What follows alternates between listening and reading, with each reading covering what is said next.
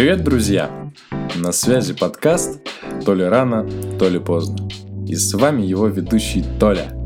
Это пилотный выпуск моего проекта. Сегодня мы будем обсуждать вопросы, которые волнуют каждого человека. Чем бы ты ни занимался, всегда есть риск того, что себя постигнет неудача. Я сейчас задумался о том, что в моей жизни было слишком много этих неудач и проблем – Конечно, было немало побед и успешных проектов, но они всегда шли параллельно с факапами. Бывало такое, что фиаско – это самое подходящее слово для моего результата. Экзамен под допингом, женские чулки на лице, репетиторы, тайная комната в центре Москвы. Андерграунд в карман не положишь, мед на хлеб не намажешь, трое в общаге, не считая медведей – все это может коснуться каждого из вас. Не верите? Рано или поздно мы разберемся. И я пришел к такой мысли, что в любых начинаниях есть три важных аспекта. Во-первых, это сам факт того, то, что ты начал что-то делать, поставил себе цель и начал к ней двигаться. Действительно, в современных реалиях легко тупо испугаться всего того, что встретится у тебя на пути – в голову постоянно лезут слова «А что если не получится? У меня нет времени». Начну с понедельника. Человеку свойственно оправдывать свою слабость и лень.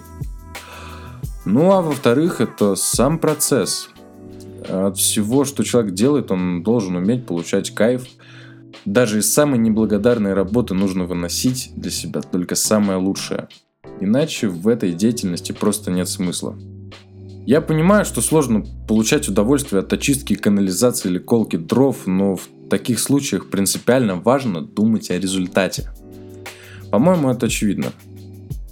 В-третьих, э, самое главное это опыт, который ты приобретаешь.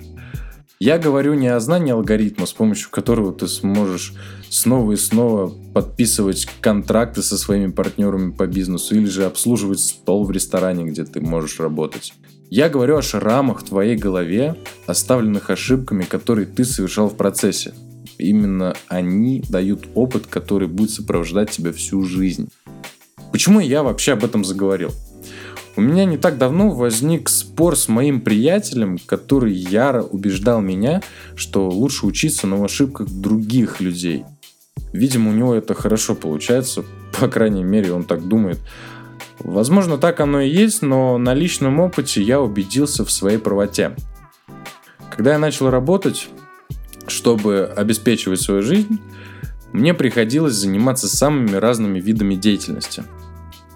Сегодня я расскажу вам некоторые истории, которые ярко показывают ценность приобретенного опыта.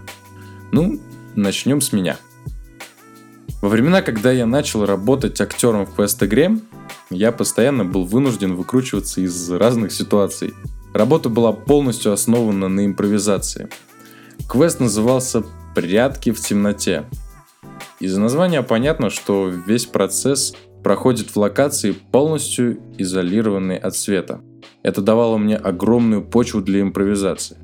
Вообще, я с детства был на сцене, то в роли ведущего, то в роли конкурсанта или актера. Мне это нравится.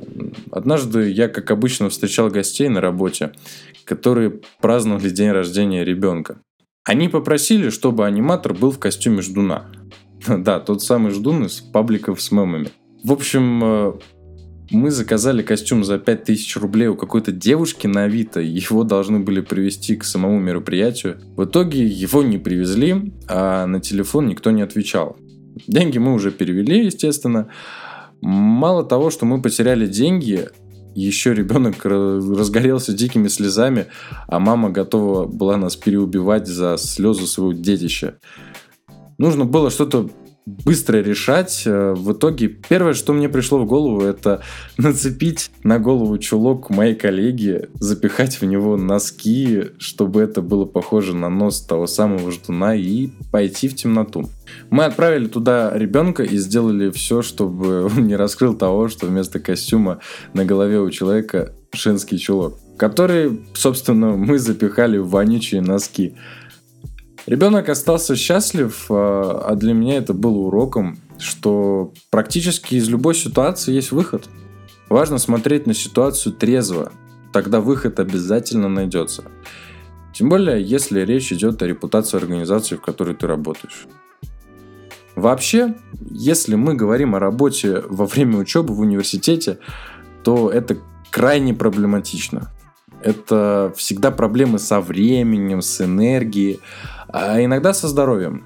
Я полгода работал инструктором в батутном центре в ночную смену. Думал, это идеальный вариант работы, так как это возможность не пропускать пары в университете. А, я так никогда не ошибался в своей жизни, ей-богу. А, поначалу было все нормально. Я работал 3-4 дня в неделю, ходил на пары. А, но на парах я вскоре начал спать, как у себя в кровати. Более того, однажды после ночной смены у меня был экзамен, на который я пришел максимально убитый, так как на работе мне не удалось поспать хотя бы час. Мне казалось, что в этот день вся Москва вдруг решила попрыгать на батутах. Пришлось закинуться таблетками кофеина и писать экзамен. Было, конечно, сложно, но вроде бы справился. Ну, через полгода такой работы у меня начались проблемы с нервами, дергалось все лицо, началась непонятная агрессия, в голову лезли какие-то депрессивные вообще мысли. Э, в общем, до меня дошло, что я крайне неправильно расставил приоритеты. Поставил работу выше учебы и здоровья. Рационально рассуждая, я бы понял, что для меня должно быть на первом месте – к счастью, для меня это дошло, но дошло, когда я наткнулся на печальный результат моих ошибок. А, уволившись, я около месяца вообще восстановил свой режим и свое здоровье в общем. Какой же самый лучший заработок для студента? Вот чтобы это занимало минимум времени, а, приносило пользу не только себе, но и другим. Ну и, конечно, деньги. Я думаю, это репетиторство. Сейчас рынок э, набирает обороты, так как экзамены в школе никто не отменял. А школьник может брать репетиторство сразу по нескольким предметам и выбирая репетитора, он, как правило, рассматривает варианты либо на долгосрочную перспективу, либо на разовое занятие. Цены за час занятия могут варьироваться вообще от 500 до 2500 рублей э, в Москве. Занимаясь этим, э, студент может сам контролировать свою занятость и распределять свое время. Я был репетитором по физике. Вообще, у меня эта работа в крови. Моя мама работает учителем уже долгое время, и мне привилась эта любовь к преподаванию. Однажды я получил заказ от девочки, которая учится в восьмом классе. Ей нужно было подтянуть физику и подготовиться к контрольной работе. Это был мой первый заказ. И я на радостях поставил очень низкую цену на свое первое занятие. В общем, э, я пришел по адресу, и первое, что я увидел, это красная дорожка, ведущая к входу в здание.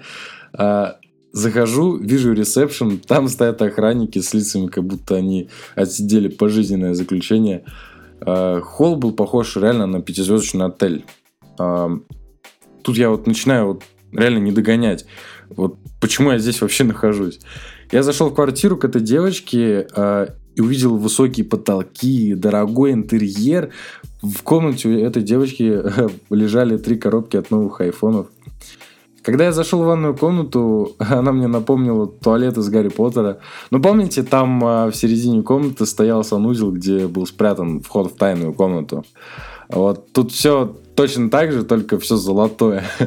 Я задумался вообще, а зачем им нужен репетитор, студент, который берет 500 рублей за час? Это они типа вот э, всегда на этом экономят и наэкономили на квартиру в центре Москвы. Ну, в общем, я провел занятие. Э, получилось оно вместо полутора часов два часа, так как девочка на редкость самый настоящий гуманитарий. Э, казалось бы, я не должен работать больше, чем столько, ну, за сколько мне заплатят, а, но мне уж очень хотелось э, от вообще открыть глаза девочки на настоящую науку. Оставалось только надеяться, что богатые родители пожалеют бедного студента, дадут больше, чем нужно. Но этого, естественно, не случилось. А, вообще из этой ситуации я понял, что всегда нужно ценить свой труд. и не тратить свое время впустую. А, кстати, девочка хорошо написала контрольную. Давайте поговорим о ценности своего труда. Нужно всегда заранее устанавливать чек на свои услуги и на свою работу. Э, по такой схеме вообще действует э, принцип фрилансера. Вот ты говоришь, что умеешь, э, за сколько ты это сделаешь и ищешь клиентов. Я с детства увлекался видеосъемкой. Я сам занимался монтажом, выпускал готовые видео. Когда не было денег на подарок ко дню рождения друзей, мы собирались и тупо снимали оригинальное видео поздравления. Было круто. Как-то раз я постарался заработать на этом денег, а, у меня есть знакомый, который читает рэп, пишет свои текста, и вот он дорос до такого уровня, чтобы снимать свой видеоклип. Но он знает то, что я хорошо это делаю. Он обратился ко мне. Скажу сразу, в чем моя ошибка. Я повелся на его слова. Он мне сказал, а, мол, братан, я благодарностью тебя не обижу. Но я подумал то, что он сам установит мне ценник за работу, реально мне заплатит. Ну, в итоге он не соврал, благодарностью он меня не обидел, но не более того. Конечно, я получил хороший опыт э, съемки видеоклипов, но деньги мне были не заплачены. Так вот, друзья, цените свой труд и охраняйте его от тех, кто хочет просто вами воспользоваться. Современный мир вообще очень жесток, поэтому не стоит надеяться на добросовестность людей. Когда ты думаешь, что все люди изначально хорошие, ну, пока они не докажут обратное, ты часто разочаровываешься, когда человек не оправдывает твоих ожиданий. Но если ты знаешь, что все люди изначально плохие, пока, ну, пока они не докажут обратное, тогда ты перестаешь разочаровываться. Ты начинаешь видеть тех людей, которые реально заслуживают твоего уважения и доброту. Ну, хотя, если задуматься, как говорил Иешуа из романа «Мастера Маргарита», злых людей на свете нет есть только люди несчастливые. Но поговорим об этом в другом выпуске моего подкаста. Сейчас давайте поговорим про серьезный бизнес, а точнее вот с чего его нужно начинать. Его нужно начинать с неудачных попыток. Вот сейчас объясню почему. А, я знаю людей, которые захотели заняться бизнесом в общаге. Помните, а, был такой тренд, когда везде продавались мишки из роз. Вот их можно было купить, а, ну, как в подарок девушке на 14 февраля или на Новый год. Они были вот везде. Вот таргетированная реклама просто вот с ума сходила. Так вот, те люди, их было трое, они подхватили этот тренд и закупили несколько десятков этих мишек. Вот вся комната 18 квадратов была заполнена этими игрушками. Казалось, вот они продумали все. Как упаковывать товар, как рекламировать, как завлекать людей. А, сделали группу ВК, начали покупать рекламу. Поначалу а, появились продажи. Мои окрыленные успехом приятели продолжали чудить. Но всегда есть но. В итоге двое из этой компании охладили к проекту, а третий пытался вывозить все на себя – он продал еще пару мишек и перестал это делать, вот так как он устал это делать один. Плюс ко всему, а, рынок, видимо, пересытился этими мишками, так как э, изначально цены были около 3000 рублей, а потом они скатились до полутора тысяч рублей. А суть в том, что этот человек, который остался работать один, он не вкладывался в это дело изначально. Ну, он договорился с парнями, что отдаст деньги, как продадут всех мишек, но вот его обидело то, что двое других ничего не делают. Он э, всю прибыль э, с проданных мишек забрал себе, и возвращать обещанный начальный капитал он не стал. Он прямо сказал об этом своим партнерам по бизнесу, назовем их так. Прошло несколько месяцев, вот в итоге в комнате до сих пор лежат штук 20 этих мишек. Эти двое хотят раздать их за даром. Но так или иначе, этот проект э, стал хоть и негативным, но все же невероятным опытом. Те двое выбрали, конечно, другую стезю, э, но развитие ну, на этом не останавливается. Есть различные пути достижения так называемого успеха, и свое дело лишь одно из них. Но этот пример в тысячный раз доказывает важность коммуникации и командной работы в принципе.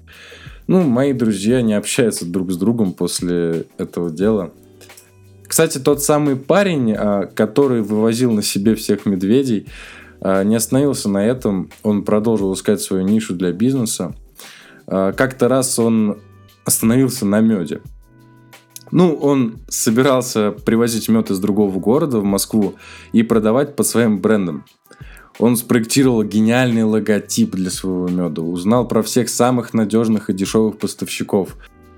Тогда он каждую неделю ходил на бизнес-форумы, а, где у него были свои наставники, ну, коучеры и тому подобное. Когда он презентовал свой проект с медом, а, один из наставников сказал, что это ничтожная ниша и что у него, мол, ничего не получится. А, он сильно расстроился и забросил это дело. А, в дальнейшем он узнал, что эта ниша сейчас может развиваться и приносить неплохую в прибыль. Тогда он расстроился вдвойне, ведь он послушал не себя, а другого человека. После таких случаев всегда становится понятно, что нужно слушать в первую очередь себя. Тебе могут сказать все, что угодно, и на это могут быть совершенно разные причины. Это может быть зависть, э, глупость, желание показать себя знающим человеком и вообще многое другое. Важно делать то, что у тебя на уме. Если тебе пришла идея, то никто не вправе ее критиковать. Это только твоя идея, и только ты сможешь воплотить ее в жизнь. С вами был подкаст «То ли рано, то ли поздно». И в завершении могу сказать, что нынешнее поколение может реально покорить космос с помощью Кока-Колы и Ментоса, но только путем проб и ошибок. Для достижения цели нам нужно преодолеть множество препятствий, и обойти их, к сожалению, никак не получится. Вам не расскажут в школе, как жить эту жизнь. Поэтому не бойтесь ошибаться, не бойтесь трудностей. И помните, друзья, что опыт не транслируется. Подписывайтесь на мой подкаст на удобных вам площадках, а также на канал в Телеграме. Мы хотим, чтобы вы стали для нас больше, чем слушатели, поэтому готовим для вас только лучший контент. До связи!